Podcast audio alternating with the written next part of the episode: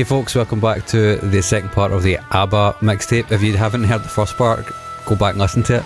That's what I would who say. can who can believe that this turned into a two-part episode? Right? I know, it's crazy, right? totally fucking crazy. Um, that never happens. You're always finished on time. uh, right, so uh, we've done a bit of prehistory. We did uh, a little challenge, a little competition, um, and I think now we should batter through the tracks that didn't make our playlist, the playlist itself, and the Nexus. So, is up for it? make it so. Perfect.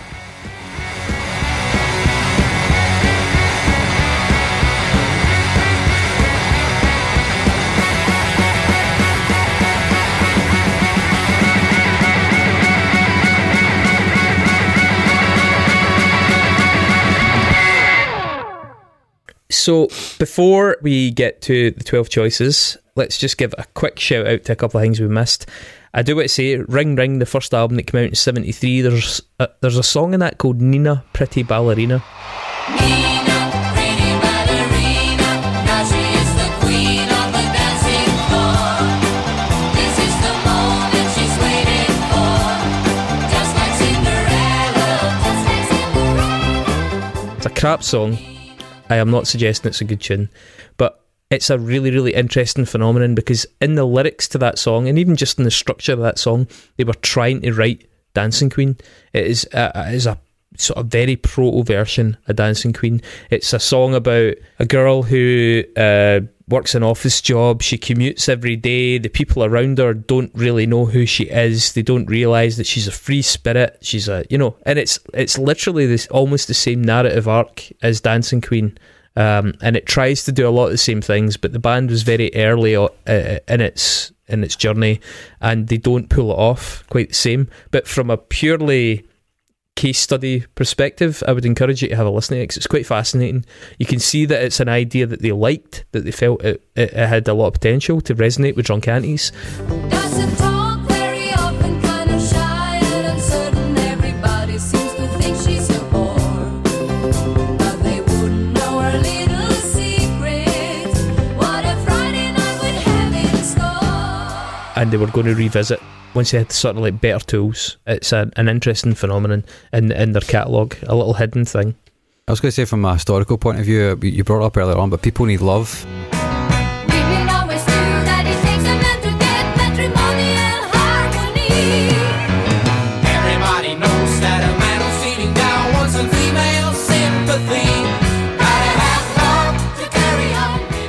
You can still hear the sort of trappings of Benny and Bjorn's old old stuff, the kind of folky, almost 60s style hippie-ish kind of thing they were that they were doing before. Um, Definitely, yeah, it's very of, of the time, but it's got it's got a really good groove and it's got some really cool Phil Spector-esque backing vocals, which obviously would be a huge feature for them going forward. Yeah, they they got really into the the Wall of Sound production actually at a couple of points. It it became a really big drive to really, especially with the vocals, just to Mhm. layer up the vocals and it's. Totally.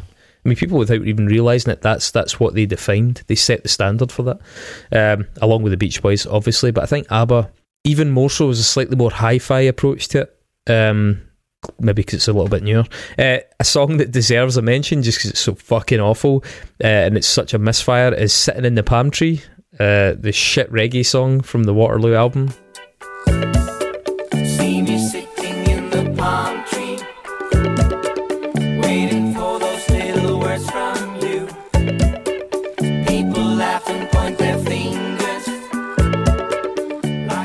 Like I Dave, you know this one? Uh, yeah, it does not work. Uh, it's absolutely bogging. Waterloo's actually a really good album because they have a couple of like proper glam rock songs on it, like King Kong song.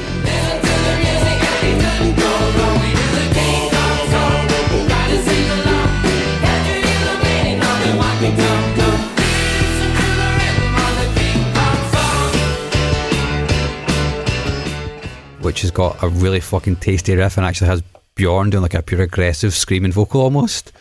What? With yeah, with having like sort of a Beach Boys style backing, like blah blah blah blah blah blah, blah sort of vocal.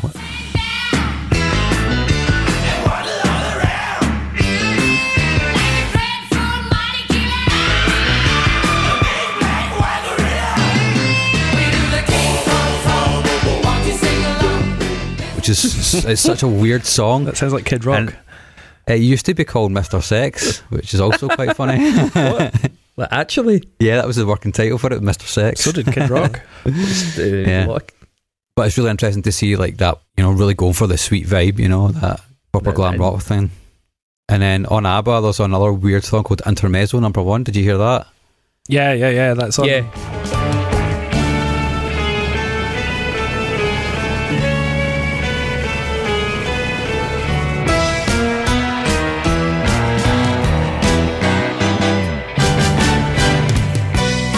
It's the first instrumental they did, and it sounds like it, it's just it sounds like it could be in Willy Wonka. I think it's really whimsical and really melodramatic. hmm I think that was a B side on Mamma Mia, actually. Yeah, it's got big guitars, big strings, big synths, loads of horns. Yeah, It's just a really weird little thing. it's quite psych psychedelic. Yeah, yeah. It's good that it's good that they.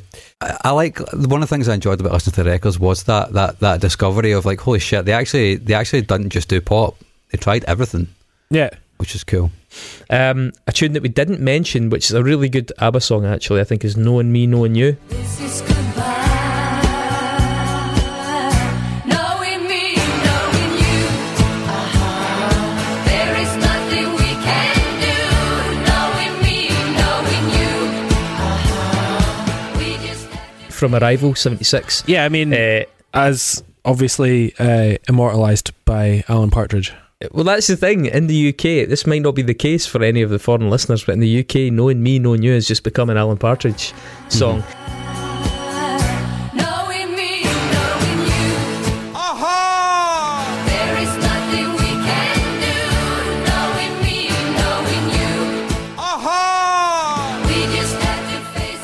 Especially because he makes such a good job of mocking the backing vocals and the, the call and response vocals, you know, the whispers in some of the some of the clips. Yeah, I, I like that song a lot. It's it does have a folky feel again that I just mentioned. Yeah, it's quite powerful. It's like quite dramatic. Yeah, and then they've got this synth in the background, and it just the chorus becomes it just opens up. Like I love the acoustic, the mix of the acoustic guitar on it. Actually, it's dead. That's dead catchy in and of itself. And then again, they do the double chorus thing with the Yeah. main hook, and then the sort of contrapuntal backing vocal, sort of call and Mm. response vibe. It's a total marvel of a song, man. I think, and the, the guitar licking is great too. The I. I totally agree. Every front. Uh, the, on Arrival, there's also a song called uh, "Dum Dum Diddle," which is still that era of ABBA where they were singing inane, fucking idiotic Yeah. little noises. Uh, the album, the '77 album, we spoke about the Eagle. Uh, we spoke about the Chance, on- Take a Chance on Me. I think both of them are worth checking out. For a production basis for Take a Chance, I know it's famous, but listen to just the fucking brilliance of what they've did. Uh, listen to just the brilliance of what they did on that that that recording. I think it's excellent. And the Eagle is something that's totally overlooked. I hadn't really heard it until I got into this uh, episode, and it's, it's brilliant. But th- that album's also got uh, "Thank You for the Music." That was a B side. You know that that that wasn't actually. a. Thank you for the music was like not meant to be a, a single. No, no, it wasn't. Um, but it was on. Uh, so like the third side of uh, ABBA the album was basically like a sort of soundtrack to ABBA the movie, and We never mentioned that yet. Thank you for the music. I Wonder Departure and I'm a Marionette. Side C is called The Girl with the Golden Hair, three scenes from a mini musical. And I mean, thank you for the music. That is like pure Andrew Lloyd Webber, Mhm. you know, big shit. um, but you know, it's Disney and it's huge and it's it is what it is. But I mean, no, thank you. Now, I am clearly biased, but Super Trooper, despite the fact it came out two days before my birthday, just was such a huge influence on me as a kid. A huge influence on my music tastes going forward. It was one of very few cassettes that I had in my house. I remember getting a cassette player when I was like really, really small. I think my parents got it because they got like house insurance and like it came with like a free Walkman or something. Like that, you know? It's like that thing where you get a free pen uh, with your pension. Um, but I, I had this like Alba uh, cassette player. I Remember it really clearly, and I used to listen to Super Trooper constantly on this on this thing. Um, and I think it really has to be said what a, f- a fucking absolutely brilliant record that is. Um, beyond even just the singles, I mean, obviously you got Super Trooper, you got The Winner Takes It All. Um, there's a track called Me and I, which we'll, we'll mention. Uh, you've got Happy New Year.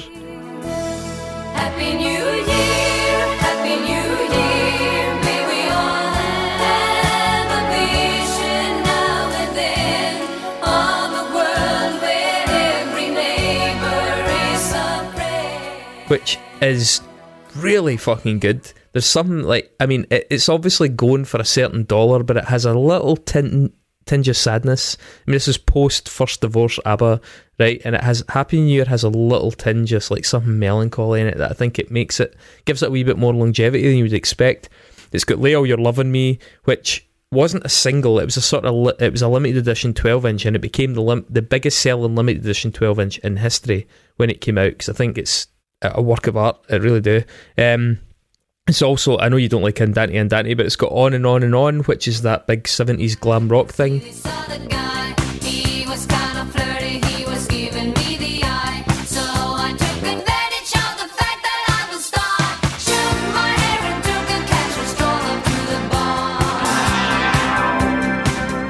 Maybe a little bit after the fact, but it kind of nails it. Um, and it's got a track on it called "The Way Old Friends Do," which uh, which will get a wee mention. Um, but right back at the start of the episode, we also talked about the fact that somehow ABBA, despite being ABBA, probably I mean, are they one of the most ubiquitous musical things ever? They must be close to. Um, the Visitors is unsung. I'm amazed. I didn't know this album particularly well. I mean, I, this is the Visitors is the part of the greatest hits that most people don't listen to. You know, because there's only Mhm. like really what is it? One of us that's on there. Um, is the Visitors even on Gold? I don't think Don't so. really know. No. I don't think so. And this album really, really caught me off guard. And I will say, I don't think it's great all the way through. I think it really it lags badly just just before the last tune. Um, but from Visitors, Head Over Heels, uh, when all is said and done, Soldiers, soldiers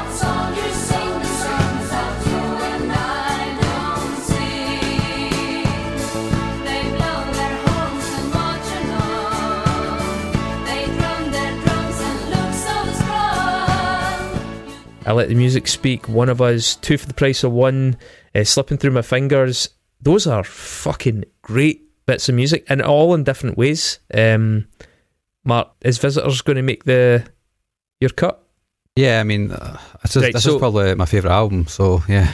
Okay, so that'll get a mention, but head over heels on that. The chorus totally fucking slaps. You know I'm a big fan of. You know I'm a big fan of La Roux.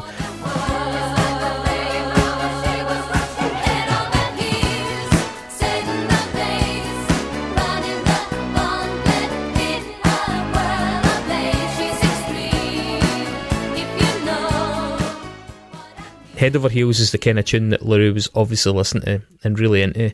Um, when all is said and done, is almost like a Bruce Springsteen song. It's it's this really roll it like galloping even like pop rock tune.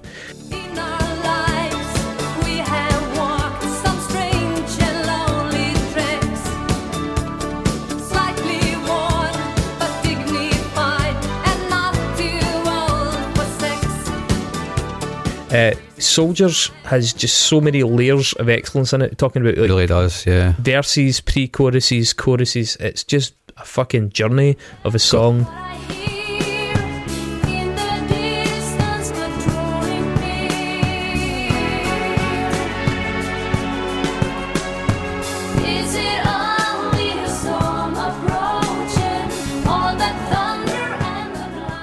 Yeah, it's got that militaristic drum beat, which is fucking so cool, given the nature, given the lyrics of the song. Yeah, it's dark. Yeah, Yeah, it's quite. It's really almost dark, man. Yeah, political. Yeah, it's Yeah. got little hints of Roxette, obviously, like Swedish country folks. Um, and also, you can tell with Soldiers that when Madonna got past her sort of childish early stuff, it was stuff like Soldiers that she was really wanting to do. It actually sounds like it could have been a Madonna song from that sort of middle, mid, mid to late eighties era. Um, I let the music speak is like a better version. I spoke earlier on about the kind of Disney stuff. It's it's a better version of that Yeah, kind of good. slightly croony stuff.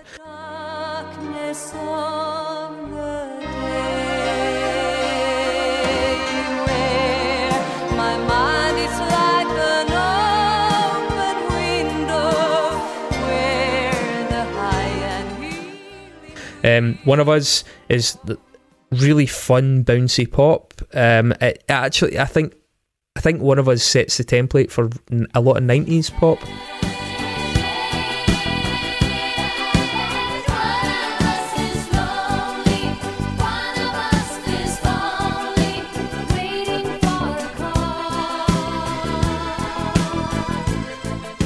Like like we talked about when the um, Gold came back out, and I think going into like 93, 94, a lot of music started to appear that sounded like this. Like sometimes it was just like one hit wonders, but they had songs that really copied this sort of template.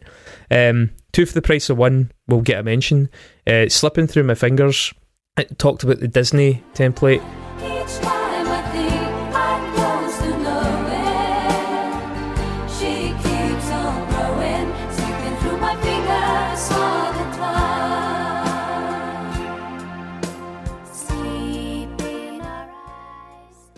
The chorus in Slipping Through My Fingers is far better than anything that's ever been in a Disney or a Pixar film. Absolutely. But the, but the song, generally speaking, really nails that that that template. That sort of isolated female vocal, the kind of um, the narrative. I don't know. It's it's a little bit trite, but it's sort of like softly done. It's not too offensive. Where this song really nails it, though, is in that chorus that comes out, uh, and then the final song, "Under Attack," which I know you like.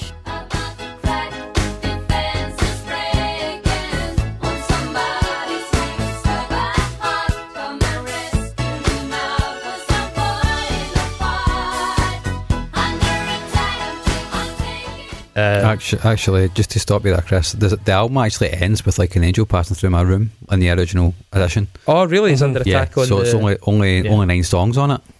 I didn't realise that. Uh, The Yeah. version I had had under attack last. Was yeah, that- they were. yeah, that's that- the that 1997. CD bonus edition. Oh wow. Okay. Yeah, Under Well- Attack was released after this album came out. It was released in '82. It was actually the last single they ever released. I'm glad they released it. It's good. It's, It's, a good song, yeah. The last Yeah, song yeah. ever performed live as well. When it was on a TV show, then they broke up the next day. Holy Um, shit. Yeah, but it's got a 70s feel to that, which is quite nice. The thing I like about the visitors is they, they really seem to sort of foreshadow synth pop in a big way. You know, people were taking they they, they, they took obviously what they were hearing around about them at the time, all the dark synths, you know, s some more some more melancholy stuff, and, and applied it in the ABBA way. Uh, People just started using a lot of that stuff going forward. You know, like particularly big pop artists like Madonna and so on. You know, um, Yeah, definitely. Visionary Definitely. record, man. I would be, it's amazing to, um, to think about what they could have done next because they never they never planned to split up. They were actually recording new music in 1982 for a new album, you know, and they, they just they just stopped. It, it's it would be interesting to see how they would progress through the 80s if they kept going. Yeah, would they have um, ended up doing talk talk style ambient indie albums? Who knows? I don't think so. I'm gonna I'm gonna take a chance uh, on that. Uh, Um, so let's go into our playlist, guys. Uh, now I think we've invited three sort of friends of the pod to contribute here. How about we go for the first one, which in this case I think is Ferruccio. Ferruccio Quercetti, the guy with an encyclopedic knowledge garage rock, but it turns out he's also got a total soft spot for a big hit. So let's see what Ferruc- Ferruccio's got to say. It's really hard for me to say which is my favorite ABBA song. You know, for ages it's been Dancing Queen because it's one of the most perfect songs ever written, and so probably it still is Dancing Queen. But today I like to draw attention on a song called Voulez-vous uh, because it encapsulates at least three different dimensions of ABBA. Because ABBA could be many things. You know, there's a heavy metal ABBA, hard rock ABBA, and uh, you get the intro of Voulez-vous with this intricate, almost Middle Eastern um, guitar riff, which could belong to Kashmir era, Led Zeppelin, you know. Uh, and then you have this disco beat, so you get disco ABBA, relentless, powerful disco beat. And, and then the girls, uh, which introduce, you know, the drama, you know, the epic ABBA, uh, the power ballad ABBA, almost, you know, with the this story of two people who are meeting on a disco floor, but they make it sound like they are like praying to the gods in Valhalla. It's so epic and dramatic, you know, even though it, it talks about, the song talks about an everyday occurrence, something that happens every Saturday or Friday night, you know, on a disco floor in Sweden or uh, all over the world. So I have to say that Voulez-vous is my favorite ABBA song, at least for today.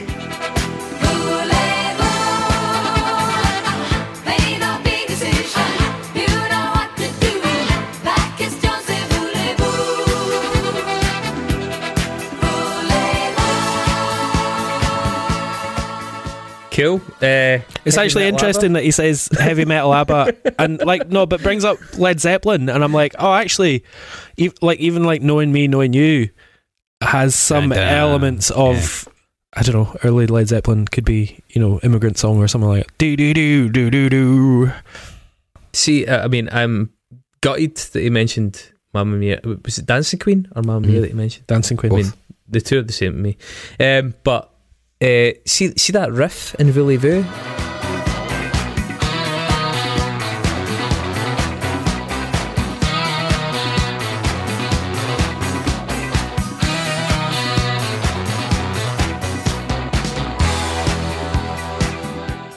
It's amazing that it lands before the bar because I mean it's it's in it's in fours right, but it it almost sounds like it's not going to make it if you listen to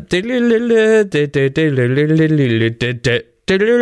It, it's fucking brilliant, and it takes that sort of slightly, like you saying, Middle Eastern. It takes that kind of weird timing, that weird accent, and the trills in it to make it land on time. It is a really dynamic song as a result.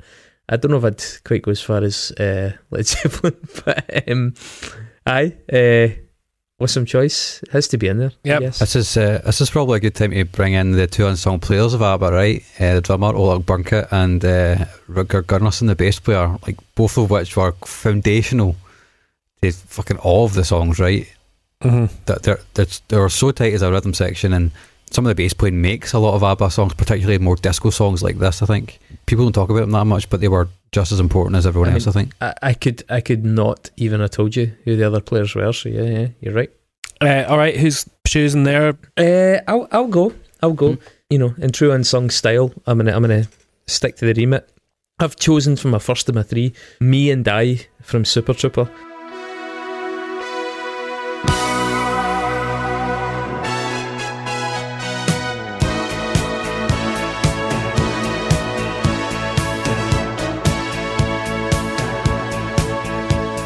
Now, all of my stuff comes from the kind of later period ABBA. I, I am not a huge fan of, other than SOS, probably anything off their first four albums. Uh, I, I don't really give a shit about most of it.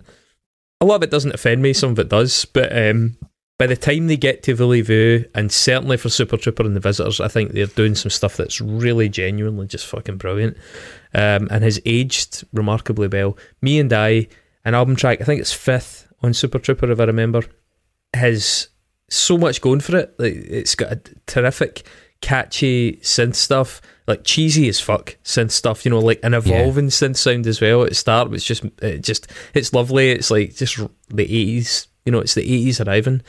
Um, uh, it's got at least two or three really big hooks in it, including uh, what that when when that uh, synth riff recurs. Uh, Yeah. it- it's it's buoyant without being cheesy. We like some rainy weather, sometimes we read together, me and I. You be music inspiration, we're a funny combination, me and I. You know, it stays the right side of that line. Um, It was used I- for the uh, BBC television coverage of the Bowls in the early 80s, perfect, which is absolutely perfect. seen- you ever seen the balls, man? Those guys are wild. Like, see the amount of ching getting rattled backstage at the balls, man. It's unreal. The shit they got up to. Like, I was, uh, I was working at the balls, cutting the grass with scissors one year, and I went backstage by accident. It was absolutely carnal. so yeah, me and I. I think it's for me. It's got a, almost like a chic kind of vibe. Yeah. It fe- it feels a bit funky almost, not proper funk as we know, but it, it feels like it's oh, yeah, heading that direction. The big synth chords that power the main melody are, are incredible. Those are amazing. They are so Absolutely incredible. unapologetic. They're so Yeah. unapologetic. Uh, uh, uh, for me, this is a whole new flavour of pop from ABBA, right? They, they, apparently, they got a bit of backlash for Voulez-Vous because it was disco and disco was dying. And obviously, they've decided to turn on their disco card and go, here, this is what we do. And this is what happens when we take disco and do something cool with it, do something Mm. ABBA with it. Um, and me and I, as a result of that, I think it feels triumphant. It feels like a triumphant song to me. Very, aye, very. So who's next? Uh, well, I'll go. I'll just. I'll put in my Fernando right now because we've already talked about it, and I think what I think I'm. this song is so whack. Sounds of bugle calls were coming from afar. They were close in my Fernando. Every hour, every minute seemed to last eternally.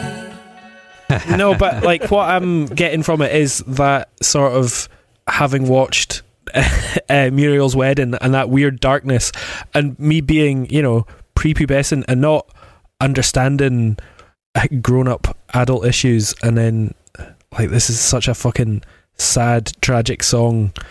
Also, I mean, Alan Partridge's son is now named Fernando, so I mean, perfect. Uh, I mean, it's just a big fucking sad romantic song. There was something in the air that night. The stars were bright, Fernando. They were shining there for you and me, for liberty, Fernando. to me, you know, ABBA are everything, and this is the. It's certainly not unsung in any way, um, but it's uh, Yeah. it's as big as ABBA got in terms of balladry or whatever. I really do think Benny could be a wee bit of a slut at times. Do you know what I mean? And I think this is Benny.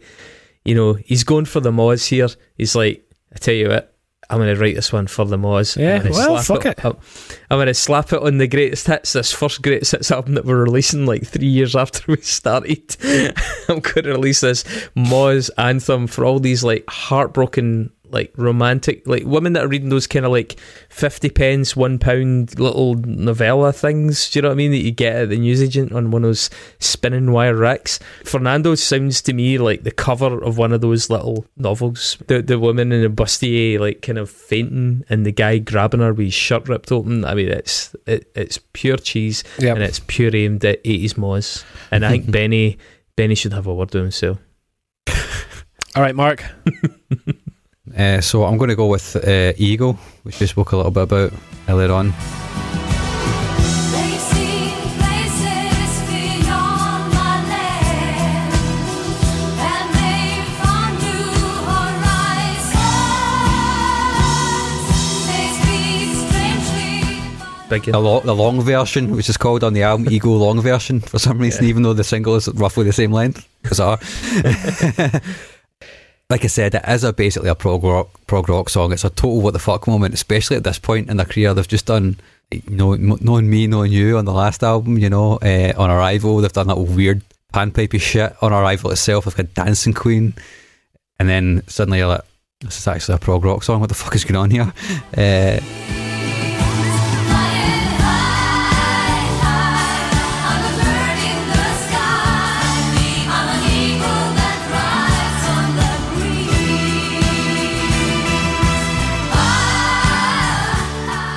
it's, It's a total non sequitur. Uh, I will give Yeah. it that. I, I, again, I'd never heard it because this is never an album that I'd, I'd spent any time with, Mm. and I like it. It is nice, as I mentioned earlier on. I think it's got actually qualities of the Eagles, that kind of really open, acousticy, deserty thing, like something very sort of chilled and rolling and flowing. It doesn't, you know, the tempos don't change. It's just got a real expanse to it. It's it's nice. I mean, it's not groundbreaking, but it's a it's a nice string to their bow, and they do it really well. And the harmonies in it are something that you know, something that made the Eagles great, and it's something that makes this song work as well. hmm It's got a really cool recurring guitar and synth motif that kind of play throughout the whole song, which is nice and it really beds in with the groove. So the chorus does soar. It does kind of feel like it soars Mhm. um, with, with that with that uh, melody and those backing vocals.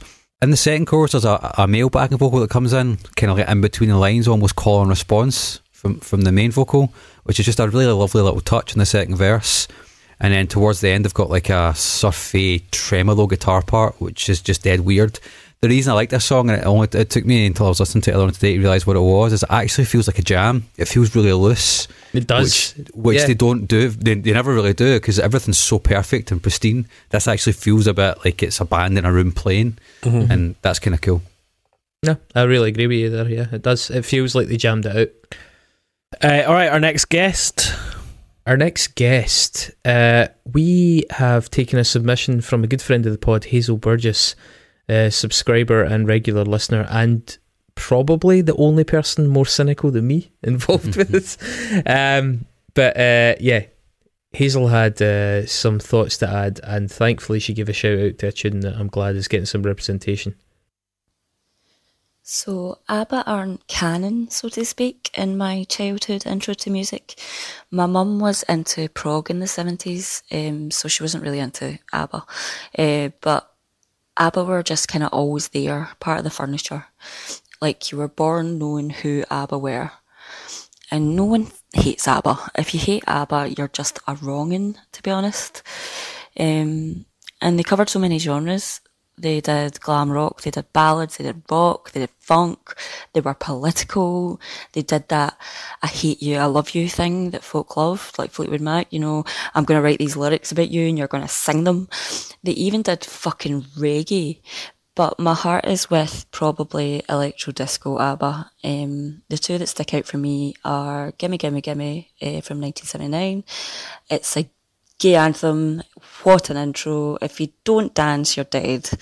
Um, and the second half is particularly, particularly good. Um, the other is probably Lay All Your Love on Me from 1980. It's kind of hymn-like. Um, it's probably some subliminal weird Catholic shit going on, but I, I love it. Um, they do that drama synth strings, bass lines, and t- untouchable harmonies. And I mean, what's not to like? And special mention though needs to go to the song The Visitors from 81. It's a belter and it's got that weird Mario getting a coin sound at the beginning. It's about 20 seconds in. Best cover is probably Portishead SOS from High Rise. Cheers, guys.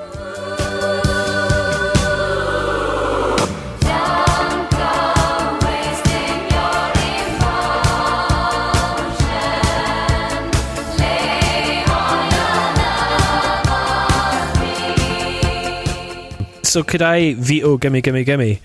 And can we take "Lay All Your uh, Love on Me"? Oh, eh, yeah, sorry. Hazel's choice was Leo. You're loving Yeah, me. She- because- I think that. but I have a very personal reason for "Gimme Gimme Gimme" going in the bin, and it's because for the last two and a half years, I've had a neighbour through the wall of my bedroom who, I mean, they they definitely have severe issues, but the main issue is the fact that they play play that fucking Madonna song that samples "Gimme Gimme Gimme," uh, and they play it from 10 p.m. until 4 a.m. every Monday, Tuesday, and Thursday night at full volume, and uh, it's actually been a little better the last few months because the police came and took all their fucking audio equipment away. but uh, Someday phone them. Absolute- Someday phone them. absolute fucking fiends. And if I ever hear the intro to that song again, I'll just fucking jump out a window. So Well, funnily, funnily enough, uh, I would veto it for a very similar reason because I'm in a band with Luigi, uh, my sometime involved flatmate, and gimme, gimme, gimme that riff, that exact riff that you sang, is his warm up riff for every fucking show. right, so anytime he's checking to see if a keyboard is working, and and Luigi has about six keyboards when he's playing live, every single keyboard gets that riff, and it, the joke has never worn thin in him. Oh, I mean, it, it wore thin in us by the time he checked his second keyboard the first time, but for him, every single time he oh, always Oh, no, looks up for the cuts reaction through me well. like glass. Yeah. So, so wait a minute. Let's focus on the fact. Okay, Hazel made a lot of good points. Electro ABBA, I love them. Uh, the SOS cover by Portishead is amazing. Absolutely, totally agree with that. Um, but honestly, Lay All Your Love on Me. I'm really fucking pleased that she nominated it because I am not exaggerating.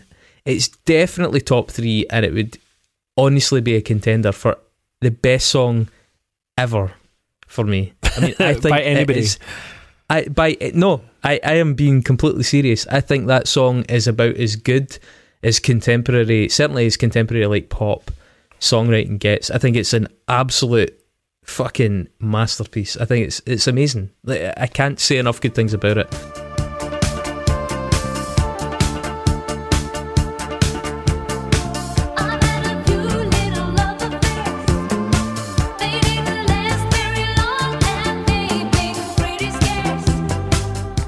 Um, it, it's it's a shoe in for top three for me, and that's only as a caveat, so I don't have to pick a number one. Mhm. But uh, I, I just think it's amazing, amazing. Uh, and it wasn't a single. It- like I said, it was that it was that limited twelve inch thing. But I think it's every single thing about that song is fucking inspired. I've also written something similar. That's maybe one of the best songs ever written by anyone ever. So Yeah. Definitely agree. It's just a total fucking rapper, man. Every Yeah. single part of it, it's just so meticulously constructed. It's so clever as well. Oh man, I could talk about. I could It's- do a whole podcast on this song. Exactly. Yeah, it's got about eight hooks in the one song. It's so condensed that there's no fat on that song. Everything is doing something, and they went for a really dynamic, sort of minor approach to it as well. That's the thing; it does chord changes that are so anathema to pop music of that era, certainly of, of the seventies. You know, I mean, that was okay. That was arriving in 1980, but that even in itself, it, it represents a kind of sea change. We're out with these stupid major like Waterloo esque progressions. We're doing stuff that's a lot more dynamic and melancholy, and yeah, I, I just honestly incredible bit of music. All right, your next choice, Chris. Uh, so my next choice is an interesting one. I think Mark maybe agrees with me on this one. Um, this is uh, a tune from the Visitors, and it needs to be qualified. It's called uh, Two for the Price of One, um, and it needs to be qualified first and foremost by the fact that the verse, both verses, are terrible. matrimonial advertising pages. The cries were held from different people, different ages. But they had nothing to say, at least not until the day when something special he like terrible. They're fucking awful. Uh, They really are.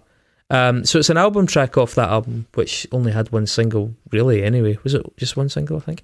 Um, where this song has made such an impression is that it has one of the single greatest pop choruses I've ever heard.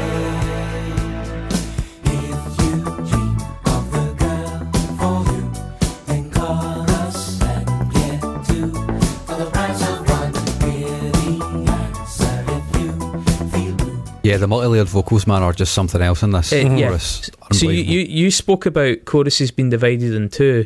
So what they do is they go for like basically four measures of this pattern, right? And the first two are just the male vocal, which is unusual for them anyway. It's like a kind of muted guitar. That It doesn't get itself too excited. It stays quite relaxed. The, the, the verse is more open and really quite throwaway. The verse, it really is quite a throwaway verse. It's like you know, it's like the the wrapping on the food that you're going to eat once you get rid of it, you're into the, the, the meat of it. And then the first two times through that chorus are great.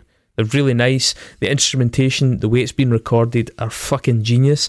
But the second half of the chorus is where the female counter melody comes in.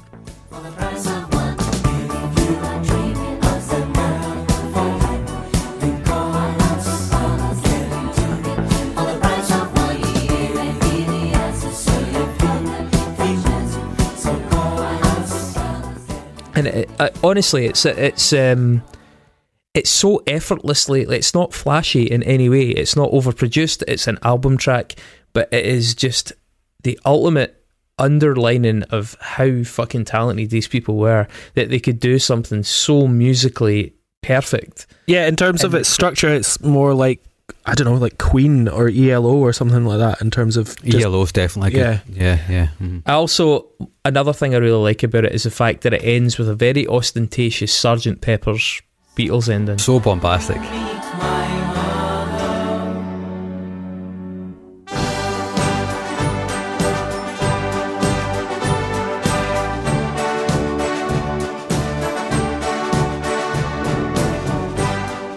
Yeah, the, the the big sort of like brass band, tongue in cheek sort of. It's almost like they were like, "What do you want to do with the end of the song? We've written two amazing choruses. We managed to come up with a verse, and then they come up with this kind of outro of a. You know, it only only goes through two cycles, and then it does this outro. I just think it's it's such a, a weird bit of writing, but the chorus is literally humbling in its fucking brilliance. Like, I, th- I think it's just so so good. The song about a threesome. I didn't know that. Well, Yeah. we'll leave it there. Uh, Yeah, one of the reasons that one of the reasons I also like the chorus so much is, is because they could have went really big with it, but instrument instrument instrumentally it's really quite subdued it's by muted their by their yeah. nature. Yeah, and Yeah.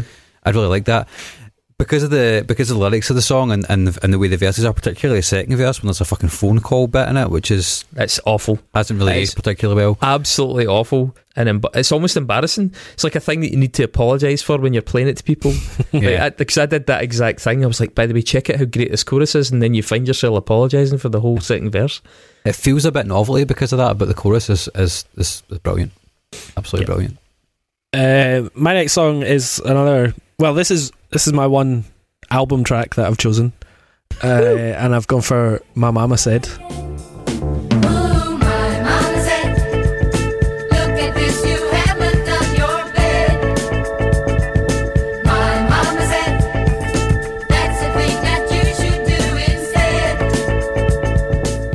Uh, which is from Waterloo actually, so fairly early. But it's like, yeah, it's just got total R and B vibes, like just a wee bit of white man funk, but like it doesn't sound too white man funk. It you know it could genuinely be off a Motown record or something. Um, it's just got like that big sort of fat funky bass.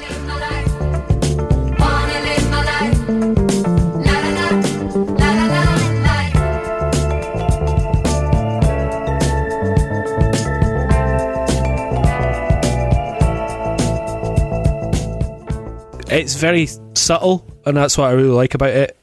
And I guess, I mean, who's doing? I guess like Wings and stuff. You know, we're doing similar things to this, experimenting with black music, um, or stealing black music.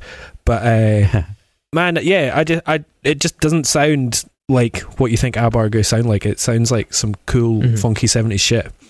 Um, and I, yeah, They definitely they, they tried to experiment. Clearly, we spoke earlier on about was it sitting in the palm tree.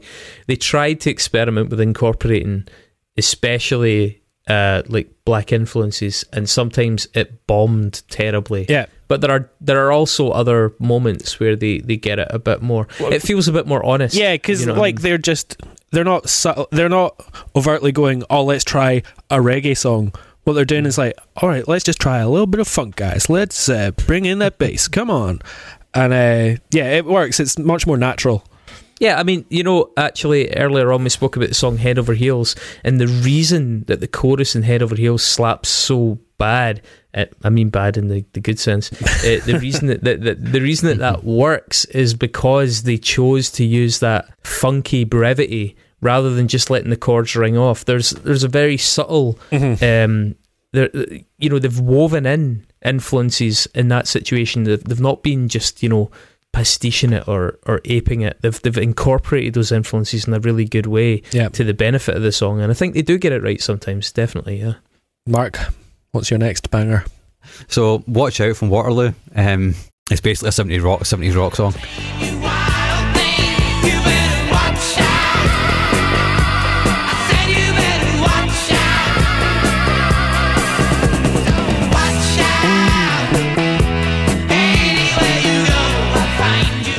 You like a bit of that, don't you? I didn't realise how much you were a fucking. I like Cheap How- Trick, man. I love Cheap Trick. So I'm, I'm only just realising.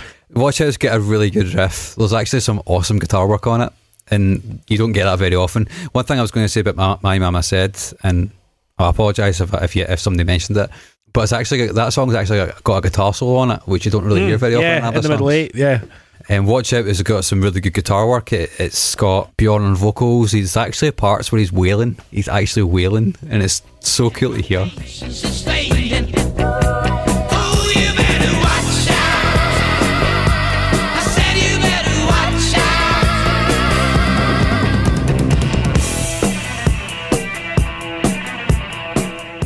uh, big glam rock thing, and Benny's doing his patented big old cheesy fucking synths, and they're great too.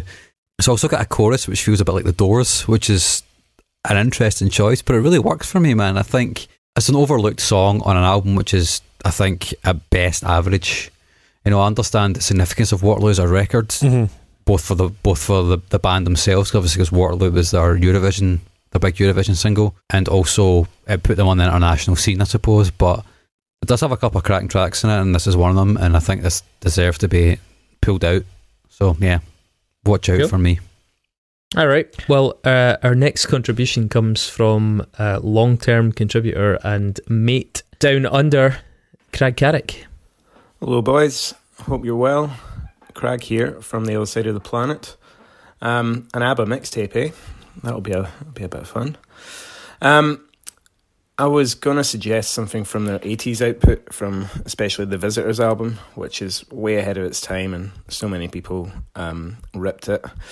And it's you know I don't think there's any real popular hits on it, um, but the music, the musicality on it is just incredible. Um, but in putting forward my suggestion, it has to be "The Winner Takes It All," one of the the original big power ballads, um, and just just a cracker of a song. What can I say? Rules must be obeyed. Take care. Hopefully, see you sometime in the next decade. Bye. nothing more to say.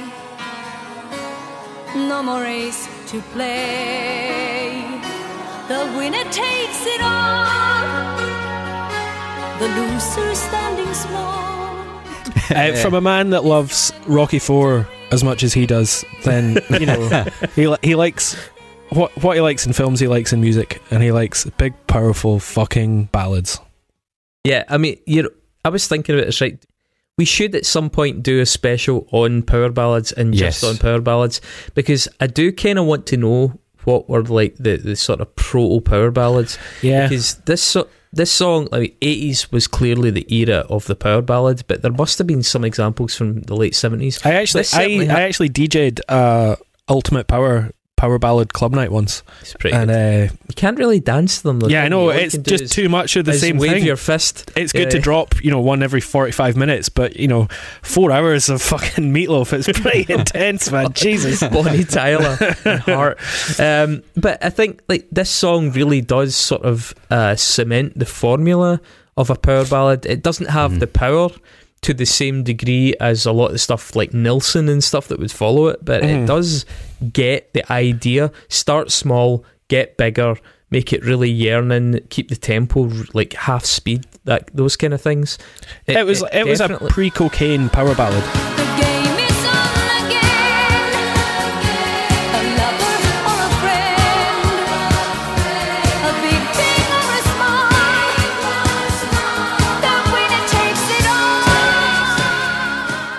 Yeah, possibly. Yeah, ah, you're right. Just at the start of the kind of studio culture of the eighties, Yeah.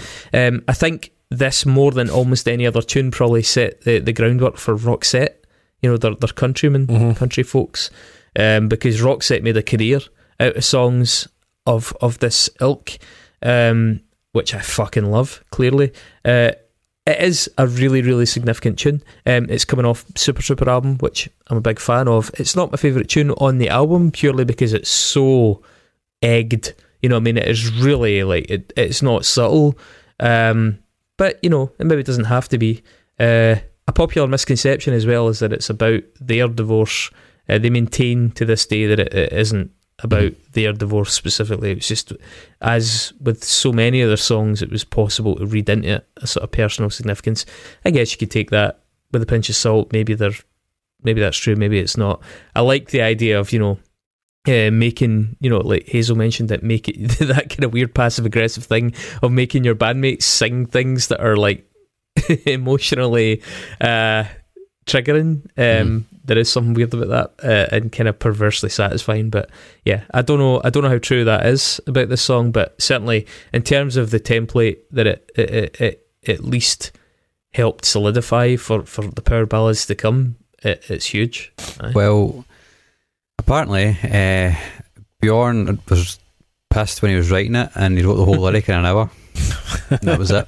Great. So, and uh, apparently, I, I, well, I just forgot how to say her name. Agneta. Ag- uh, apparently, Agneta, um, she actually cried when she heard the lyrics, and to this day, he Bjorn has continued to say that neither Agneta nor I were winners in our divorce. So there you go. Yeah, well, Yeah. there you are. It is Britain's favorite favorite ABBA song as well. Is that true? What? Aye. Really? Wow, I'm Yeah. amazed. How Fucking hell. how is that um, measured? The Channel Five poll. oh, All right, so it's Channel Channel five, 5's. Dave, That's full hey, of fucking divorcees. don't don't don't argue with Channel Five, man. That's that's science. The nation's voice. Um, okay, so my final choice, and I'm not gonna lie, I, I struggled with this one because I, I was I was yeah I was wondering what way to go. SOS was almost there, but uh, I went for a, a much more obscure cut. I went for a track called "The Way Old Friends Do."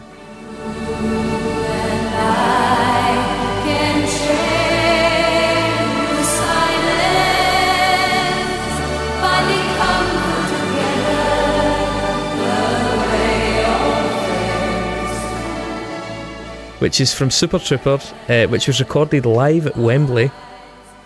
Uh, I'm not sure quite how live. I don't know if this is like one of these kind of Kiss live kind of records or if it's actually live.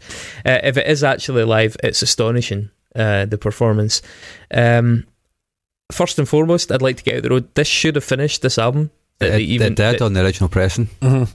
okay, that is satisfying. No, that is that is satisfying because I'm obviously I'm working off multiple issues here, Mhm. and it has always fucking annoyed me that they tried to follow this on any of the later pressings. They should never have tried to tack anything else on the end of it. You can't follow first of all, first of all a live tune, but also just the sheer gravitas of this song. The, the fact that the band's four part harmonies are incredible, and then the second half of the song they bring in almost a whole choir and an audience. And a full string section and a horn section. It's so big.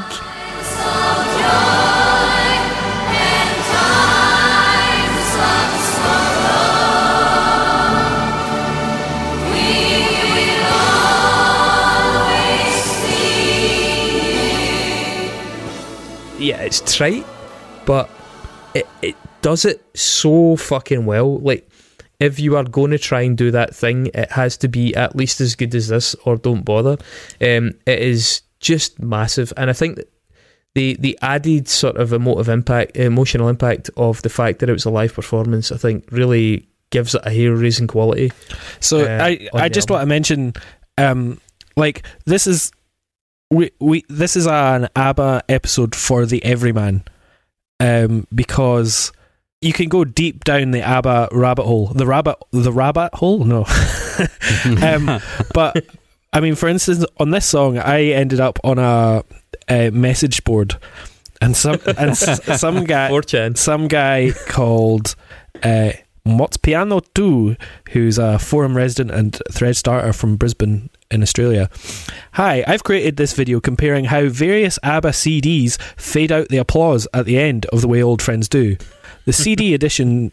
This different CD editions I've compared are the West German Polydor from 1982, the Japanese Disco Mate from 1984, the Atlantic release from 1986, Japanese Polydor from 86, more ABBA Gold 93, USA Polydor 93, uh, 95, ABBA Remastered 2001, the Complete Studio Recordings 2005, and Deluxe Edition. And then he's got about 14 paragraphs on how the applause fade out differs on different versions of this of uh, CD um, recordings. Um, and my God, what a what a hole, what a rabbit hole you could go into.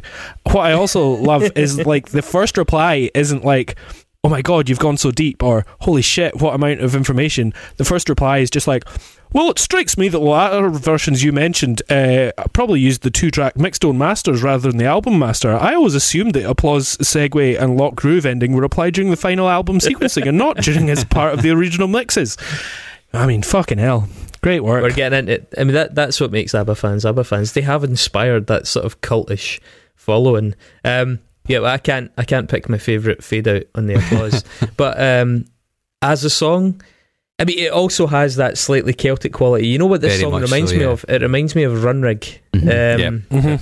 It could easily have been one of the, like Runrig used to do this with Loch, Loch Lomond, which was a big tune for them, obviously, and they had the live versions were always the ones because you got the extra hair raising goosebumps thing The of oomph. the audience singing along with it. Yeah, uh, I, I think it's I think it's fucking brilliant. And the thing is, on that grid that we were doing earlier on, this one probably falls way bel like miles away from my other two choices.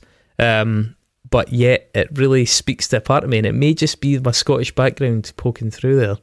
I think that's that's swaying me on it. But yeah, I think it's great. and It's a beautiful ending to a record. I'm glad that was in the original. I didn't realise it. It's a pretty great song.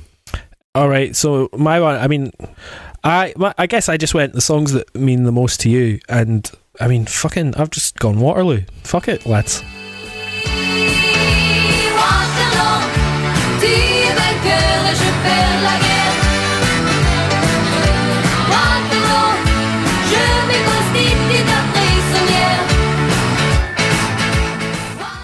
Um, but I mean, it's the song. Unsung It's the song. podcast. Yeah, but it's That's a the mixtape. It's not necessarily the most unsung ones. And I knew you two were going to go fucking niche anyway.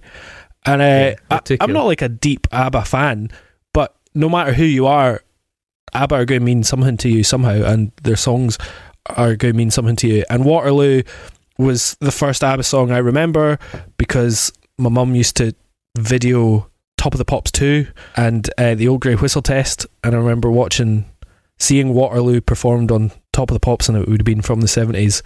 And I mean, what a fucking tune!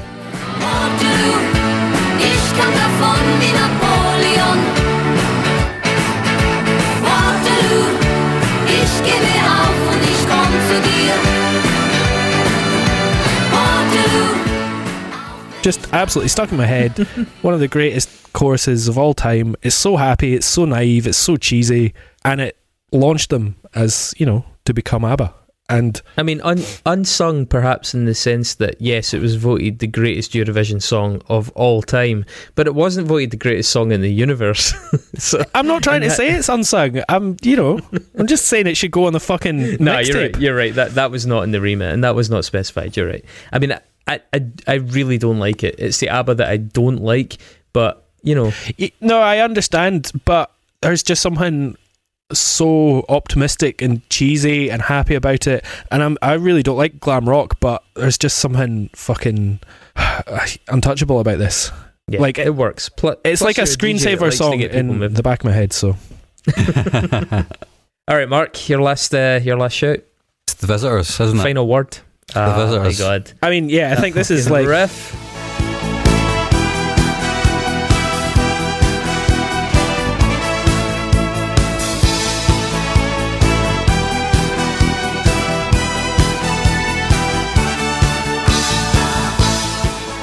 this is That the unsung classic ABBA tune. The- It's Yeah. like It's the it's the unsung cult classic ABBA album. Yeah, cult ABBA album and song. I mean, Craig's called it as well. It is it's a fucking great album. It's an album that even as much as I like them and as much as I love Super Trouper, I hadn't taken the time to engage with this album, and I'm amazed how much I like it. It- It's it's very very good, uh, and it's also a whole era of relevance that they didn't have for me in their early career. So I was always clinging to the end of their career. Now I've got a whole other foothold. It's brilliant, yeah. And this song, I mean, you know, talk about warming up keyboards. Um, maybe I can convince Luigi to start playing this riff to check if things are working because it's it's fucking so good, so Yeah. so good, so eighties as well. This is ABBA trying to be a serious pop band. You know, this is them trying to get introspective a little bit and, and have music which sort of matches that introspectiveness.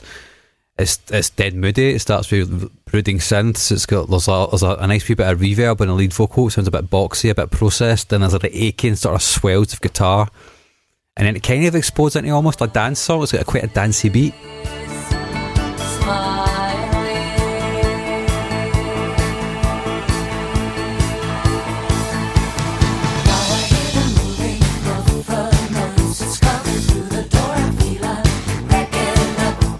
Mm-hmm. It slowly opens up and You know, it reminds me a wee bit of uh, the early Depeche Mode stuff. You know, like just Yeah. can't get enough that kind of era, where you would have a song built around an incredibly hooky synth riff, and and that's kind of what that is. Well, it was, It's- it was the first album that was recorded digitally, I think, that Mhm. they did. It was, yeah. Not in the world, but that ABBA did.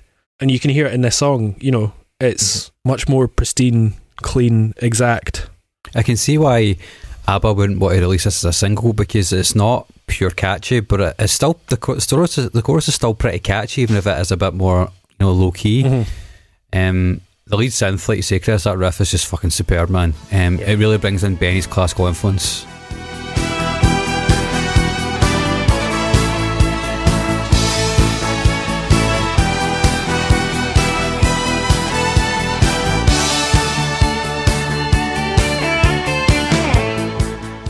And then the lead guitar work that plays around it. it is just it, it's showing it's shown that they actually had ideas still coming out their arse even at the end of their career.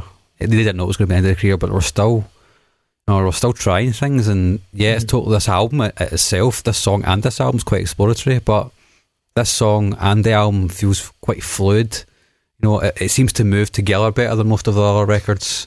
The songs seem to fit together. I think sometimes in their albums they can go from like one extreme to another, which is cool doesn't make them doesn't make them bad records, but this one feels like a, a piece, I suppose. Um, It's I, fu- I like how they let this song breathe as well before it fades out. yeah, it's patient, isn't it? Yeah, I mean, it's like a five minute long song. And it Yeah, one of the longest songs, I think. Yeah. yeah. But it, it's interesting. Like you could put this on a compilation of like powerful '80s, you know, business bangers. You know, along with like Huey. See, business yeah, bangers. business bangers. Like you know, It's a genre for the show. well, you know, I'm thinking of like Huey Lewis and the News and Robert That's- that's a good Palmer genre and name. stuff like that. Yeah, like like American Psycho. Yeah, exactly. stuff, Yeah, that's fucking brilliant, Dave. But They've coined it. But this is like five years before all of that. business bangers, fucking. This, you know, That's a moment this was '81. This was like, you know, before a lot of that stuff was popular. but it fits so perfectly in. Yeah, Like Craig I mean, said, ahead of its time. I mean, this was still a number one album, even though it was overlooked in the long term. Uh, so the people like Huey Lewis and the News and the, the people that were Phil Collins, all those guys, they were still avidly waiting for the next ABBA album to drop. You know, so when this dropped, they would have been like giving it heavy, heavy rotations. Yeah. So if this sounds like that stuff, it's probably not by coincidence. No, you know. absolutely. I think it's hugely influential. Fucking dynamite list, guys. Dynamite list, and we got a new we got a new term out of it, uh, uh, business bangers. Business bangers. Yeah, mate. Um, Chris, can I have a club night Copyright. when we reopen? Got to wear, uh, Everybody's got to gel their hair back. yeah, wear yeah. uh, shou- Shades. shoulder padded suits and take lots of cocaine. yeah. Well, Yep. good effort. uh, all right, great. Well, I mean, that's a good mixtape. We'll have that on uh, Spotify for everybody if they want to listen to that. Just Yeah, should we do? Uh, should we do like a? Should we do a reduced mixtape and a big mixtape with a bigger? Yeah, Let's let's, do do what we've like done. the 12 perfect one that we've chosen. And then let's do like all the songs that we've mentioned. The I mean, I- the deluxe gold edition. Well, yeah, we, exactly. ABBA Gold Volume sixty nine. Uh, we we've been listening to uh, our collective mixtape all week to try and get Abba ready Silver. It's called Abba Silver, right? It's got to be called Abba Silver. or brown. Uh, oh, Chris, brown. actually, see at the end of this podcast, could you put one of the nine different uh, applause fade outs as well? that would be ideal. Sorry, I cut you off there. I I just, I just had to say that. Uh, so we are going to attempt an ABBA uh, an ABBA mixtape Nexus, Mhm. aren't we? The- This is the first time we're seeing Nexus tonight. Will it be the last? What do they have in store for us?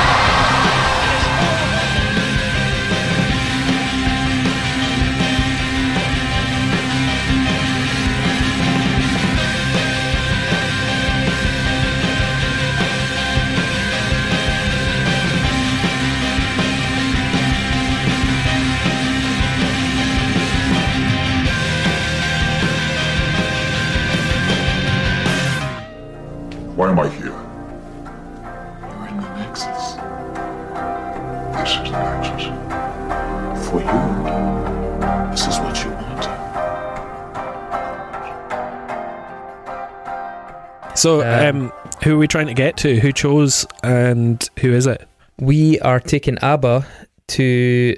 Maureen Rees. Maureen from driving Hang on a school. second. But we Yes. we don't know who picked that, do we? Yeah, no. remember. Nobody. Well, it was it, if you like if you, drowning in ABBA all week. If you picked that, be very proud of yourself. was it cat? Was it catalyzed maybe? Uh, maybe.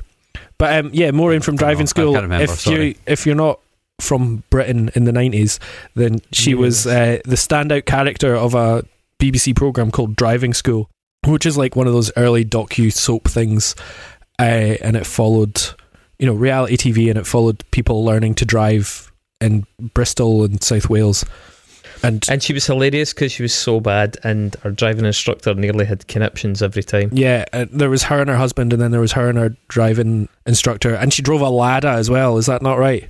That and she was part of it. one, she was the worst driver. But yeah, so that's who we've got to connect ABBA to. So uh, Chris, Uh, okie doke. Well, ABBA. Now, I can't remember what year this was, but they basically threatened to sue the Danish People's Party. Their initials, I believe, are DP. I don't know where the other P goes in that in that situation. That I can't speak Danish, um, but it was for using "Mamma Mia" uh, with the lyrics changed to reference the politician. Excuse my pronunciation. Pia Kjærsgaard. Um, I'm guessing it's some like Mama Pia or Come On Pia, fuck knows. Uh, but Pia Kjærsgaard is a far right leader and she's basically just anti everything. A sort of Farage on steroids and estrogen. Um, but Pia Kjærsgaard was also awarded uh, at some point uh, the Danish Order of the Dannebrog, um, which is some sort of state honour, maybe similar to an OBE, that's uh, there to designate chivalry. Funnily enough, uh, they are also known as the White Knights. Um, the Order of the Dannebrog was also given historically to a certain Hermann Göring, uh, albeit it was later rescinded. But Hermann Goring is a, a famous art thief and uh, pal of Hitler's. You may have heard of him. Uh, his daughter, Edda, Edda Goring, uh, who was also Hitler's goddaughter, died in, I think it was as recent as 2019, and she was about 80 years old at the time. Uh, she was buried in an unmarked grave next to her mother, Emmy, in Munich, uh, in a famous cemetery there. Also, uh, in that cemetery in Munich is Werner Heisenberg, who we've spoken about in the Nexus before, a f- a one-time colleague of Niels Bohr, who was involved in the the development of the whole notion of quantum physics, and a really, really interesting story to that guy. Uh, and in that cemetery is Leni Riefenstahl, uh, the director, very famous director of Triumph of the Will. Uh, now, in 2011, Madonna directed a film called W.E. Did anybody see this? No. I mentioned No. Madonna a few times tonight. So this was a feature film. Uh, it's actually got some really high level people in it. Um, it's a movie about I don't know what you call it, the romance, I guess, of Edward VIII uh, and his abdication uh, and his relationship with Miss Simpson, uh, Wallis Simpson, which was like a very, very famous chapter in the British royal family's history because, you know, it was a scandal and, you know, whatever. Uh, the film manages to ignore uh, Edward VIII's uh, Nazi parts and it also, maybe slightly inexplicably, maybe not inexplicably, but inadvisedly thanks Leni Riefenstahl in the credits. It also thanks uh, John Galliano. You know him? Fashion designer. Mm-hmm. Yeah, name's familiar. Right. Yeah. John Galliano was fired by Dior and cancelled because in 2011 there were two incidents in very, very close proximity. One in which he publicly abused this couple in Paris, calling, I think, I, no, I believe it was the woman, he called her a fucking Jewish bitch. Or a fucking ugly Jewish bitch, and the guy a fucking Asian bastard. Apparently, he made 30 Jewish insults in the space of 45 minutes, which is good going. That's that's Um, called the triple Gibson. yeah, totally. Um, and he was also filmed around about the same time in a bar in an argument yelling, I love Hitler. Jesus. Not really leaving a lot to the imagination there. Um, at a John Galliano 2009 spring uh, summer fashion show in Paris, French acting hunk Olivier Martinez was spotted getting kind of cozy with uh, Lady Giannina Facio, who is now the wife of the director Ridley Scott. Um, Ridley Scott and Lady uh, Giannina Facio met in 1996 on the set of White Squall. She was actually an actress, and I think she was in the film, um, but that's where they met. Uh, White Squall is a film about the 1961 sinking of the brigantine Albatross, uh, which was basically a school sailing trip that went horribly wrong. The film features Jeff Bridges. It's quite a decent film, um, but uh, it's acquired a peculiar significance, a really peculiar significance, because in the film, the bell on the boat is engraved with the logo "Where we go one, we go all." right? And that is the origin of the QAnon saying, where we go one, we go all. Wow. It's a very curious and obscure bit of trivia. Uh, there's actually a, fe- like a full length um, episode on the podcast QAnon Anonymous, which I, I recommend for anybody. Um, It's but great. Love yeah, that show. they talk about this in a bit more depth, but that is where that saying came from inexplicably. Uh, which was then abbreviated to WWG1WGA, which became like a sort of hashtag that people used to demarcate their affiliation with QAnon. And you'll see it on lifestyle blogs, makeup blogs, house decoration blogs, cookery blogs, all kinds of lifestyle blogs. You'll find this little abbreviated uh, tag. Now, they claim that's because on John F. Kennedy's yacht, the bell also had the engraving where we go one we go all that actually it turns out isn't true but it's a really really common misconception in that community. Um, now john f. Kennedy assassinated by lee harvey oswald. Funnily enough a certain mr uri geller claims that he was hired by the cia whilst either whilst he was in mexico or he was hired and then sent to mexico because lee harvey oswald had been there at some point. But supposedly he was given this legit job of using his super psychic skills to work out who had actually killed John F. Kennedy and why.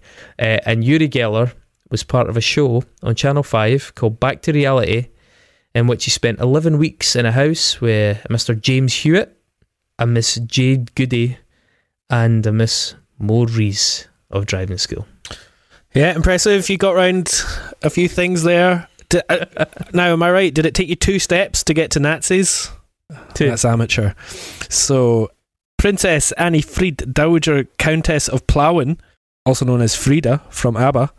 Uh, I think you mentioned earlier um, that she's from royal blood. No, she actually, that's incorrect. She married into royal blood. Ah, okay. Uh, Sorry. she married Corrected. um, in 1992 Prince Heinrich Ruzzo of Reuss, Count of Plauen, who I don't know, a prince of some weird house in Germany somewhere, who somehow he still has the title prince. Um, he died in 1999, leaving her the titles Dowager Princess and Countess. And at one point, she was also Her Serene Highness. So um, she has since That's got other connotations She's- as well. well, indeed. But she's also since taken up with Henry Smith, the fifth Viscount of Hambleden. Uh, so Hambleden doesn't sound like a real place. I know. Um, so that's like a Harry Potter like set in England. that's what she married into. But if we're talking about her blood, Mm-hmm. uh, she is actually Norwegian. Um, she was brought up in Sweden, but she was born to a Norwegian mother and a German father. And her Mm-hmm. German father was a soldier uh, for the, the, a sergeant in the Wehrmacht. Um, and it's funny that she it, she's the dark haired one and not the blonde one because uh, she is literally part of um, the Children of Shame that they call the Lebensborn, which was basically a special Aryan breeding program established in 1935, brainchild of Himmler, and he wanted to breed, uh, you know, literally Aryan super children. Um, and they gave incentives to uh, Norwegian women super. who would She is. She is pretty super. well, yeah.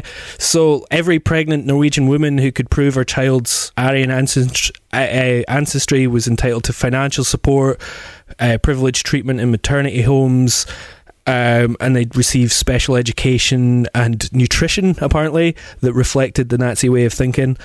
Yeah, so Frida was a Nazi superchild.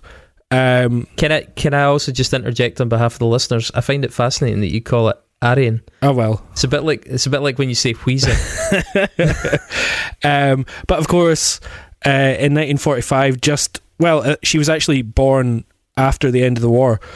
These uh, kids weren't seen as so super. Oh, And that, that was a- guy must have been he must have been shagging and bolting. so um, like the Americans were just landing, and he was like, "Jesus ah Christ, no, run away. um, so yeah, these uh, children of shame, they were basically you know scorned in Norwegian society and. So she was uh, given up by her mother and taken by her grandmother and brought up in Sweden, and you know did all right actually in the end. Mhm. Um, yeah, I think so.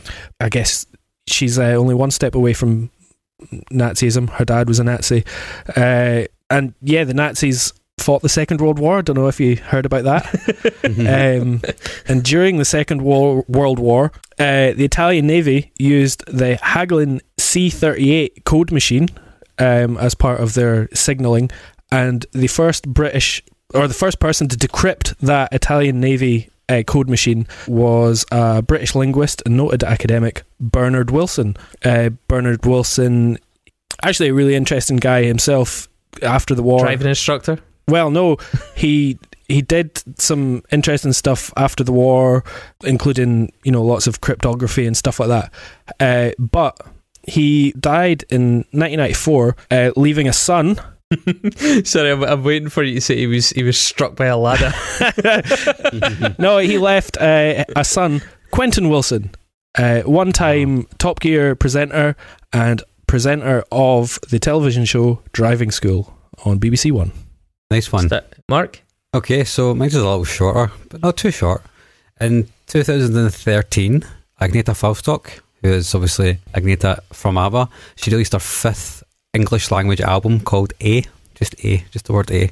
and it was co-written by The a word guy- A. just the word A. Well, A is the first word in the dictionary. Funnily enough. Uh, so anyway, it was co-written by a guy called Jorgen Elofson, who is uh, he's a songwriter that's worked with a lot of people. Uh, he's worked with such luminaries like Kelly Clarkson, uh, Celine Dion, Jennifer Lopez, and Westlife, which isn't actually that huge of a surprise when you realise that he was actually part of the of Cheiron Studios, which is where which is which was like part of the big team that also included Max Martin way back at the, the late nineties. Um, that studio operated until the year 2000 and then it was closed. Obviously, Martin went on to then form Maratone, and needless to say, he's now the Max Martin. Um, since then, uh, Jorgen Elofson has continued to work with some people that he was part of Cheiron with, and he worked on an album by a young chap who was the winner of Pop Idol uh, by the name of Gareth Gates. He worked on his second album. He co-wrote many of the songs on it, and it was called "Go Your Own Way," and it was released in 2004. And in 2003, there was a celebrity spin-off of Driving School for Comic Relief, of which starred Maureen Rees and, of course, Gareth Gates. Fantastic. And nobody used the fact that she released the this, the cover of Madness's single "Driving in My Car." Yeah, That seemed like I know that would have been obvious quick, but hey, it's it's absolutely didn't involve is? Nazis, so There was actually Uh, there was there was almost an Ace of Base link, which would have made my which would have which would have made my Nexus longer. But now that you guys both have Nazis, maybe I should have went for well, the yeah, trifecta of absolutely. Nazis. We, like honestly, we, we cannot overstate the Ace of Base Nazi. Like I think there, there will always there will always be people that have missed those episodes that will be like, "What the fuck? Ace of Base are Nazis?" And you're like, "Actual Nazis, yes." Like they're singing about Nazi shit. You can't just can't that that's not going to get old. That's going to be with us right until the end. hmm Just just like Dave Grohl used to be an, an ace denialist. well, yeah, Yeah, That'll also, exactly. that'll also never leave us. That is that's never going to go either. I know. Uh, people still don't believe me when I say that. I have to go through the whole procedure every time. Um, all right, team. Well, uh, we did the ABBA special. And how? We really did and it. Fucking how? We're like, We guys, did can we do this in one episode? Yeah, we can do it in one episode. Of course. Absolutely not. uh, sweet.